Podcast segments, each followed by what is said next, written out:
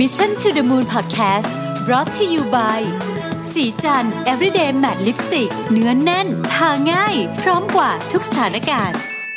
สวัสดีครับยินดีต้อนรับเข้าสู่ Mission to the Moon Podcast นะครับคุณอยู่กับรวิทยานุสาหะครับ วันนี้จะมารีวิวหนังสือเล่มหนึ่งนะครับ ซึ่งเป็นหนังสือที่น่าสนใจมากเลยนะครับ ชื่อว่า The Ten Commandments for Business Failure หรือว่า 10 กลยุทธ์ฉุดให้ฉุดธุรกิจให้ล่มจมนะครับซึ่งเขียนโดโดนัลด์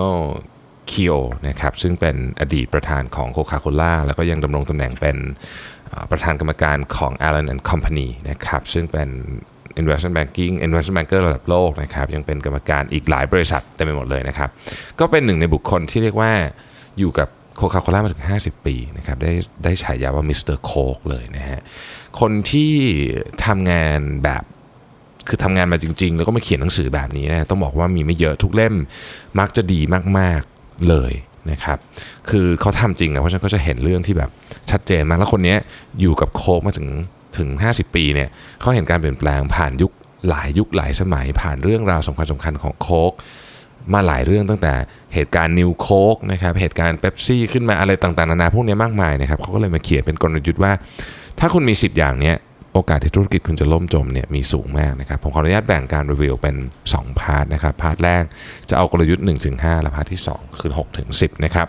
กลยุทธ์ที่ 1 คือการเลิกเสี่ยงนะครับ คือถ้าทำอันนี้ไม่ดีแน่นะฮะในหนังสือเล่าไว้ว่าโรเบิร์ตโรเบิร์ตวูดรัฟนะครับบิดาและผู้สร้างโคคาโคล่ายุคใหม่เนี่ยชื่นชมกับคำคมของออสการ์ไวลด์ที่ว่าโลกใบนี้เป็นของคนที่ไม่พอใจอะไรง่ายๆ เอามากๆนะครับและมักพูดถึงมันอยู่บ่อยครั้งนะครับโคคาโคล่าเนี่ยก่อตั้งในปี 1886 ถึงแม้บริษัทจะประสบความสำเร็จมาตลอดจนถึงปี 1930 แต่โรเบิร์ตก็ไม่พอใจนะครับเขาต้องการเสริมสร้างความแข็งแกร่งกับธุรกิจ ในต่างประเทศที่ยังใหม่อยู่และขยายออกสู่ตลาดสากลให้มากยิ่งขึ้น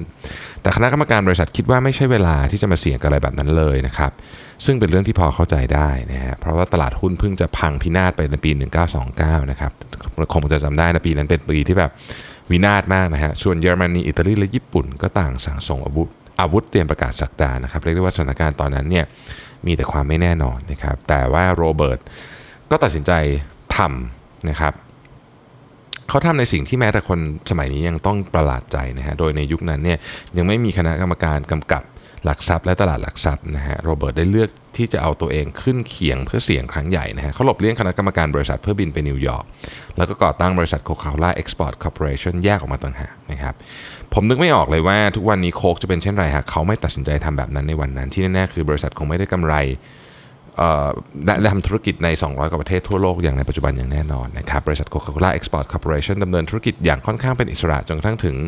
ช่วงปี 1973 ตลอดระยะเวลา 43 ปีนั้น ผู้บริหารระดับสูงสุดที่ดูแลกิจการภายในประเทศแทบไม่เคยเกี่ยวข้องกับผู้บริหารระดับสูงสุดที่ดูแลกิจการในต่างประเทศเลยนะครับโรเบิร์ตมอบตั๋วเครื่องบิน ให้คนที่เขาเลือกส่งพวกเขาเดินทางไปต่างประเทศพร้อมด้วยเงินจำนวนหนึ่งและไม่ได้พบกันอีกเลย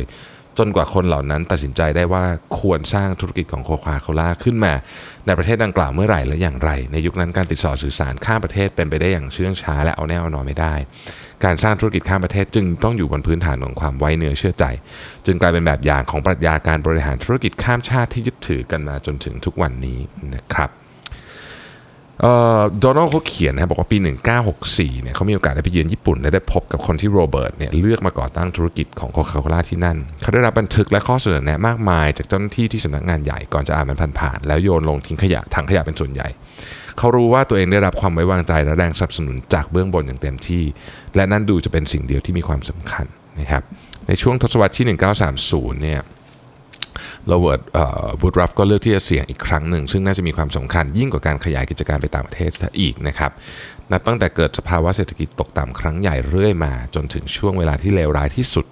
ในปี 1933 เนี่ยธุรกิจต่างๆ พากันพังพินาศนะฮะตลาดหุ้นยังคงดำดิ่งอย่างต่อเนื่องนะชายชาวอเมริกันที่มีสุขภาพสมบูรณ์แข็งแรงประมาณ 1 ใน 4 หรือ 25%เนี่ยต้องตกงานกระทันหันนะครับผู้เชี่ยวชาญส่วนใหญ่เห็นตรงกันว่าโอกาสที่จะฟื้นฟูความมั่งคั่งของประเทศให้กลับมานั้นเลือนรางเต็มที แม้ในสถานการณ์จะเข้าขั้นวิกฤตขนาดนั้นเนี่ยโรเบิร์ตวูดรัฟก็ยังคงเพิ่มงบโฆษณาของบริษัทเป็น 4.3 ล้านดอลลาร์ ซึ่งถือว่าเยอะจนน่าตกใจในขณะในยุคนั้นนะครับ แต่ว่าเราคนดีเราเราในฐานะโคคาโคล่าเนี่ยควรจะดีใจที่ทำแบบนั้นที่เขาทำแบบนั้น เพราะว่าในช่วงทศวรรษที่ 1930ซานตาคลอสพุงพลุยแก้มแดงอันเป็นที่รักของผู้คนมากมายก็ถูกสร้างขึ้น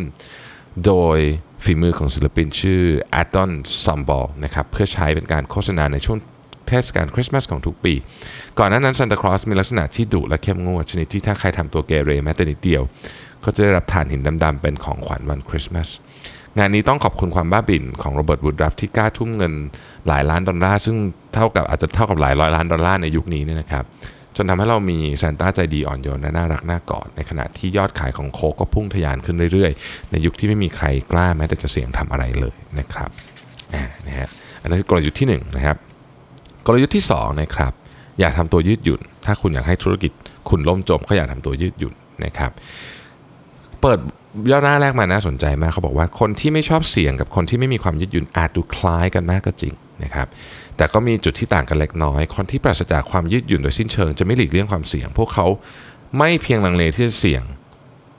กับความเปลี่ยนแปลงหรือนวัตกรรมใหม่ๆ แต่ยังคงยึดวิถีของตนและเชื่อมั่นมาก ๆ ว่าตัวเองมีสูตรลับแห่งความสำเร็จเพียงหนึ่งเดียว อยู่ในมือจนมองไม่เห็นว่าจะมีหนทางอื่น ๆ ได้อย่างไร ผมชอบประโยคนี้มากเลยฮะคนที่ไม่ยืดหยุ่นเนี่ยไม่ได้หมายความว่าไม่ชอบเสี่ยง แต่จะเสี่ยงโดยใช้วิธีการที่ตัวเองเชื่อว่านี่แหละ คือวิธีการที่ถูกที่สุด ซึ่งดีไม่ดีอันตรายไม่แพ้ ไม่แพ้ คนที่ไม่ชอบเสี่ยงเลยด้วยซ้ำนะครับ ตัวอย่างของบริษัทที่เคยเป็นผู้นำด้านนวัตกรรมแต่กลับต้องตกมาตายเพราะความไม่ยืดหยุ่นนั้นมีให้เห็นเพียบนะครับเราเห็นผู้บริหารของบริษัทเหล่านี้เนี่ยนะครับนั่งสบายใจแล้วก็พูดประชุมนะฮะแล้วก็พูดจากรอกหูกันเอง เราก็เป็นเด็กอมมือว่าทุกอย่างกำลังไปได้สวยทั้งๆที่ธุรกิจกำลังดิ่งลงเหวต่างหากนะครับตัวของโดนัลเนี่ยเขามีโอกาสได้เข้าไปเป็นกรรมการที่ปรึกษาของ IBM ในช่วงทศวรรษที่ 1970ถึง1980 ซึ่งถือว่าเป็นยุครุ่งเรืองของ IBM บริษัทได้สร้างสถิติใหม่ทั้งในแง่ของยอดขายผลกำไร และการยื่นขอจดสิทธิบัตร ทั้งยังถูกยกให้เป็นบริษัทที่ยอดเยี่ยมที่สุดในบรรดาบริษัทชั้นนำที่ติด Fortune 500 อีกด้วย ผู้บริหารของที่นี่หยุดพักผ่อนกันเป็นว่าเล่นคอมพิวเตอร์ mainframe คืออนาคตของบริษัทอย่างที่เป็นมาโดยตลอดและจะเป็นเช่นนั้นตลอดไป ซึ่งสิ่งที่พวกเขาคิดก็ถูกต้องอยู่พักใหญ่ๆทีเดียวโดยในปี 1980 นั้น IBM ตั้งเป้าไว้ว่า เมื่อถึงปี 1995 รายได้ของบริษัทจะทะลุ 250,000 ล้านดอลลาร์ และในปี 1984เนี่ยนะครับ IBM ก็สามารถทำกำไรหลังหักภาษีได้เกือบ 6,600 ล้านดอลลาร์ ซึ่งถือว่าสูงที่สุด เท่าที่เคยมามีมาในประวัติศาสตร์ของโลกธุรกิจ แต่หลังจากนั้น 9 ปีนะครับในเดือนมกราคมของปี 1993 บริษัทกลับประกาศภาวะขาดทุนครั้งใหญ่ที่สุดเท่าที่เคยมีมานั่นคือประมาณ 8,000 ล้านดอลลาร์นะครับ IBM ยึดติดกับแนวทางเก่าจนถอนตัวไม่ขึ้น พวกเขาเข้าใจ ความเป็นไปได้ในโลกคอมพิวเตอร์และสามารถพัฒนาเครื่องคอมพิวเตอร์ ส่วนบุคคลขึ้นมาได้ในปี 1981 แต่กลับไม่เชื่อมั่นในสิ่งประดิษฐ์ที่ตัวเองประดิษฐ์มากับมือนะครับ พวกเขาเชื่อและคาดการว่าภายในปี 1987 ยอดขายคอมพิวเตอร์ส่วนบุคคล น่าจะมีไม่ถึง 250,000 เครื่อง แต่เอาเข้าจริงมันกลับทำยอดขายได้ถล่มทลายกว่า 1 ล้านเครื่องตั้งแต่ปี 1985 ด้วยซ้ำนะฮะเราผู้นำของ IBM ก็ยังไม่เข้าใจว่าการขายคอมพิวเตอร์ส่วนบุคคลนั้นแตกต่างจากการขายให้ หรือให้บริการ mainframe ขนาดใหญ่ ซึ่งส่งผลให้ IBM มีอิทธิพลไปทั่วโลกในขณะนั้นนี่นะฮะผู้บริหารของ IBM ก็ยังมีวิธีคิดแบบ mainframe ฝังหัวราวกับเป็นนายพลที่ยังซ้อมรบด้วยยุทธวิธีเก่าๆ ที่ยังเคยใช้ได้ในสงครามในอดีตนะครับตลอดช่วงทศวรรษที่ 1980 ผมมักบอกกับผู้บริหารใน IBM เสมอว่า ผมเห็นคนของเราที่โคคาโคล่าเริ่มมีคอมพิวเตอร์ส่วนบุคคล ใช้กันในสำนักงงานมากขึ้นเรื่อยๆ แต่พวกเขาส่วนใหญ่มักจะยิ้มและยักไหล่แบบขอไปที ผู้บริหารของ IBM เหมือนคนที่ยืนมอง สายน้ำที่ไม่มันไหลย้อนกลับไปอยู่บนฝั่ง ปลายน้ำคืออดีต ส่วนต้นน้ำคืออนาคต ที่มีทั้งโอกาสและอันตรายอยู่รายทาง ผู้บริหารของ IBM มองไปที่ปลายน้ำลงไหล ได้ปลื้มไปกับเมนเฟรมเครื่องสวยที่ลอยตามกระแสน้ำไปทั่วโลกและทำกำไรเข้าบริษัทเป็นเกาะเป็นกฉากสุดท้ายของ IBM ในธุรกิจคอมพิวเตอร์ส่วนบุคคลก็คือ ThinkPad ซึ่งไปลงเอย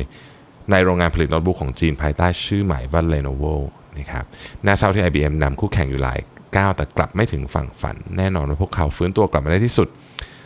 แต่ก็ต้องกระเสือกกระสนไม่น้อยทีเดียว ในอุตสาหกรรมคอมพิวเตอร์ที่เพิ่งเกิดใหม่และกำลังเติบโต มีบริษัทหลายแห่งที่ก่อตั้งจากความคิดสร้างสรรค์อันเปี่ยมไปด้วยนวัตกรรม แต่กลับรับเอาจุดยืนที่ไม่ยืดหยุ่นเอามาใช้รวดเร็วจนน่าประหลาดใจ และพวกเขาก็ไม่ได้โชคดีแบบ IBM เพราะส่วนใหญ่ล้วนไปไม่รอดและล้มหายตายจากกันไปหมดแล้วนะครับ เขายกตัวอย่าง DE4 นะฮะซึ่งจริงก็เป็นตัวอย่างที่ยาวสนุกดีนะฮะแต่ก็คล้ายๆกันนี่แหละฮะแต่ว่าอันนั้นก็ไม่ใช่โชคดีแบบ IBM อย่างที่ว่านะครับเอาล่ะอันนี้ก็คืออันที่2นะครับว่ากลยุทธ์อันที่ 2 ที่ทำแล้วเนี่ยจะน่าจะทำธุรกิจล่มจมเลยก็คือไม่ยึดหยุดนะครับกลยุทธ์ที่ 3 คือแยกตัวออกจากคนอื่นนะครับหนังสือบอกว่าจริงๆแล้วเนี่ยการปกครองโดยยึดตัวเองเป็นศูนย์กลางเนี่ย ส่งผลเสียมากกว่าผลดีอยู่แล้ว แต่มันเป็นลักษณะที่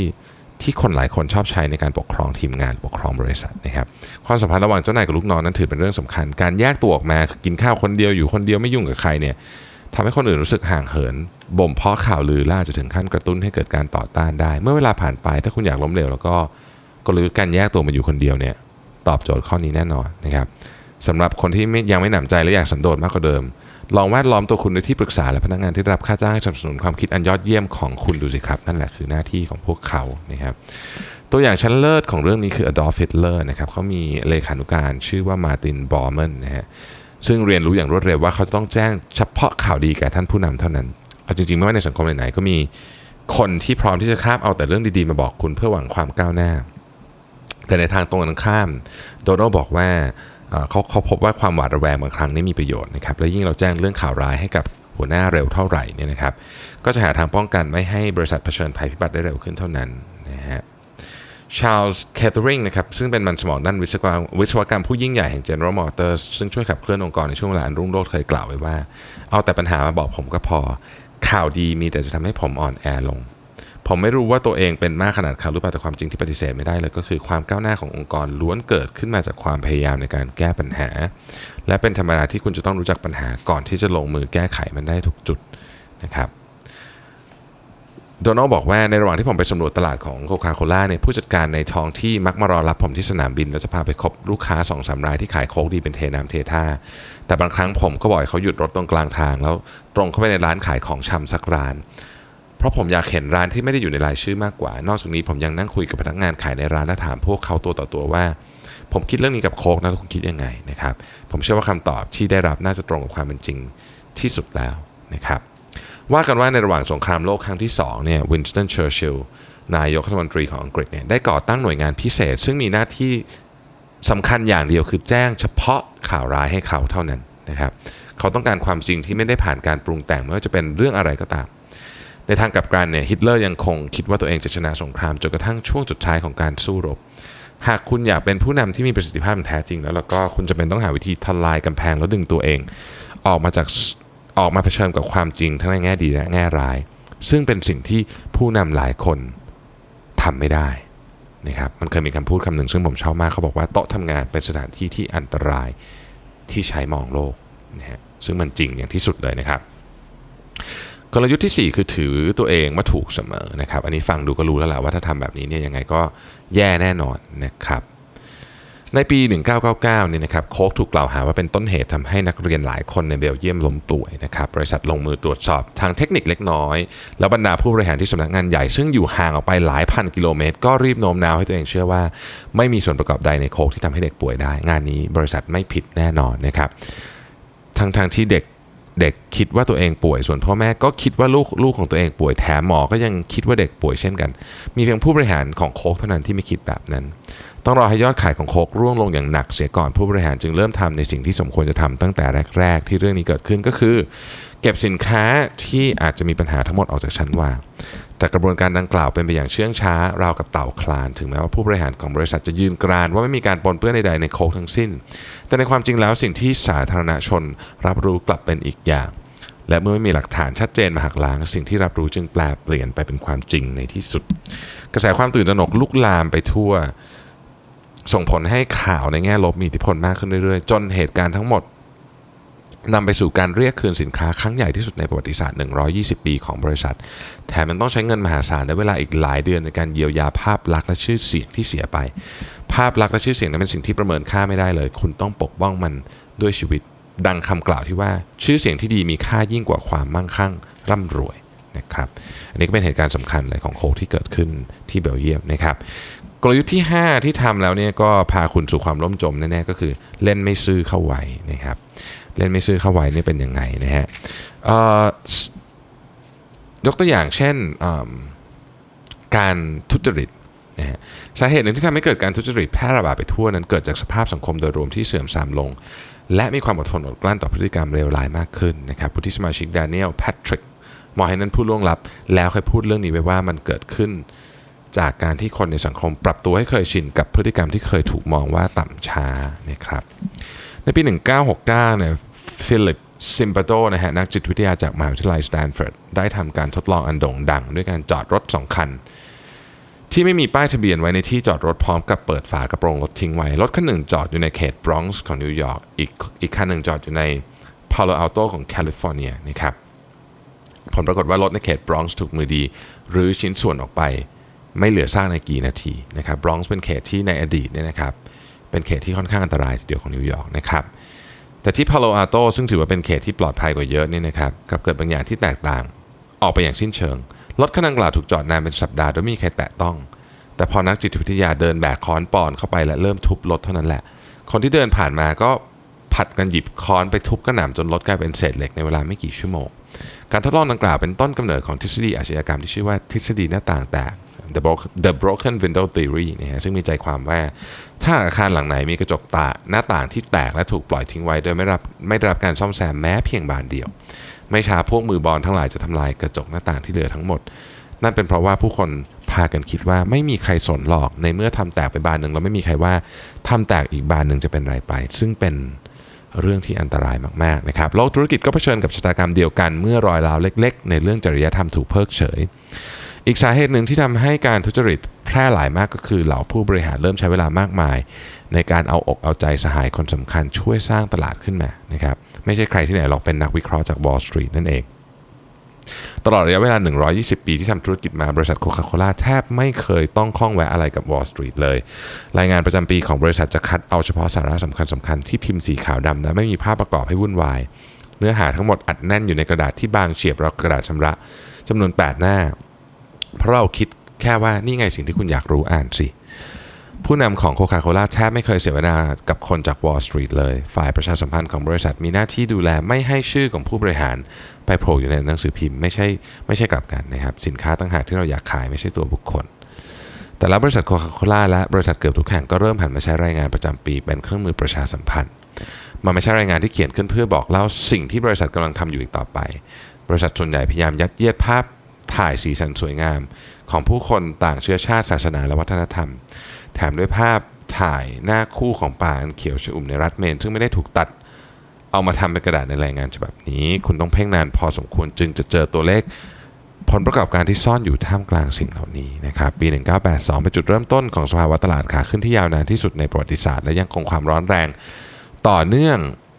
มาถึง 18 ปี ถ้าเราไม่นับช่วงตลาดซบเซา ชั่วคราวในปี 1987 ตลอดระยะเวลาดังกล่าวเนี่ยบริษัทหลายแห่งเริ่มปล่อยให้นักวิเคราะห์เข้ามาที่สนาม สนามหญ้าหน้าบ้าน จากนั้นก็ลามเข้ามาที่ห้องโถง ห้องครัวห้องนั่งเล่นจนสุดท้ายวันหนึ่งเขาตื่นมาเราก็พบว่าพวกเขาอยู่ในห้องนอนซะแล้วนะครับนักวิเคราะห์ไม่ได้เข้ามาดูว่าบริษัททำงานกันอย่างไรเหมือนแต่ก่อน พวกเขาจะเข้ามาพูดคุยตบหลัง ตบไหล่ผู้บริหารและคอยชี้นำว่าบริษัทควรทำอย่างไร ก่อนจะเข้าสู่สภาวะขาขึ้นอีกครั้งนั้น ประธานเจ้าหน้าที่บริหารฝ่ายการเงินหรือ CFO ไม่ได้ถูกประเมินผลงานจากความคิดสร้างสรรค์ พวกเขาเป็นคนฉลาดจริงจังและมักเห็นตรงจนคนกลัว หน้าที่หลักของพวกเขาคือคอยตรวจสอบเงินที่ไหลเข้าออกบริษัท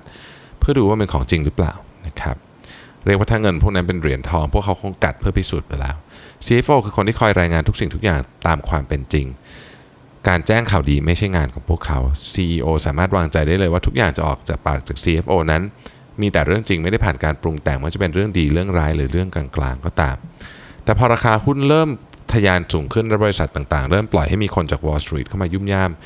กับกิจการภายในมากขึ้น CFO ก็ค่อยๆ ผันตัวเองมาเป็นหมากตัวสำคัญในการแสวงหาผลประโยชน์เข้าบริษัท CEO บางคนถูกนักวิเคราะห์เล่นงานจนเดินมาหา CFO แล้วสั่งว่ากำไรไตรมาสนี้ยังขาดอีก 5 เซนไปหามาเพิ่มหน่อยสิเมื่อเวลาผ่านไปแทนที่ CFO จะทำหน้าที่ผู้พิทักษ์ความโปร่งใสทางการเงินของบริษัท พวกเขาหลายคนกลายเป็นดาวเด่นในแวดวงธุรกิจเคียงคู่กับเหล่านักวิเคราะห์ที่เป็นดาวดังใน Wall Street และมีความสำคัญต่อสถาบันการเงินมากขึ้นเรื่อยๆ ขณะที่บริษัทมหาชนเกือบทุกแห่งตบเท้ากันเข้าไปขอคำปรึกษาจาก Wall Street ตลอดเวลา ความต้องการผลลัพธ์ระยะสั้นก็ยิ่งทวีความรุนแรงมากขึ้นนะครับจนผลักให้เราทุกคนเนี่ยทำทุกอย่างเพื่อบรรลุเป้าหมายระยะสั้นที่เราตั้งไว้ ผู้นำบริษัทจำนวนหนึ่งเปลี่ยน จากคำถามที่เคยถามว่ามันถูกต้องหรือเปล่า มาเป็นมันถูกกฎหมายหรือเปล่า และมักมีคำถามตามมาก็คือเราจะดิ้นให้หลุดจากมันยังไง บริษัทเหล่านี้ต้องพบกับจุดจบอันน่าเศร้า เมื่อพวกเขาเริ่มนั่งเทียนเขียนตัวเลขผลประกอบการและตกแต่งบัญชีเพื่อปกปิดหนี้สินทำให้รายได้ดูสูงเกินจริงหรือลบเลี่ยงภาษี หรือไม่ก็ทำทั้ง 3 อย่างไปพร้อมกัน ผู้ที่มีส่วนเกี่ยวข้องในเรื่องนี้ได้รับรางวัลตอบแทน เป็นความอัปยศหรือหลายครั้งก็ติดคุกติดตาราง CFO และ CEO บางคน ถือตัวว่าเป็นผู้บริหารจึงละเลยไม่สนใจจริยธรรมและกฎหมายที่คนในสังคมยึดถือกันนะครับ เป็นต้นนะฮะนี่แหละเรื่องความไม่โปร่งใสอันนี้มันแน่นอนอยู่แล้วว่าอันตรายมากๆนะครับ อันนี้คือ 5 กลยุทธ์แรกนะครับ เดี๋ยวตอนต่อไปเนี่ยเราจะมาติดตาม 5 กลยุทธ์ถัดไปนะครับ ขอบคุณที่ติดตาม Mission to the Moon Podcast สวัสดีครับสัสิเพราะความสดใสมีได้ทุกวัน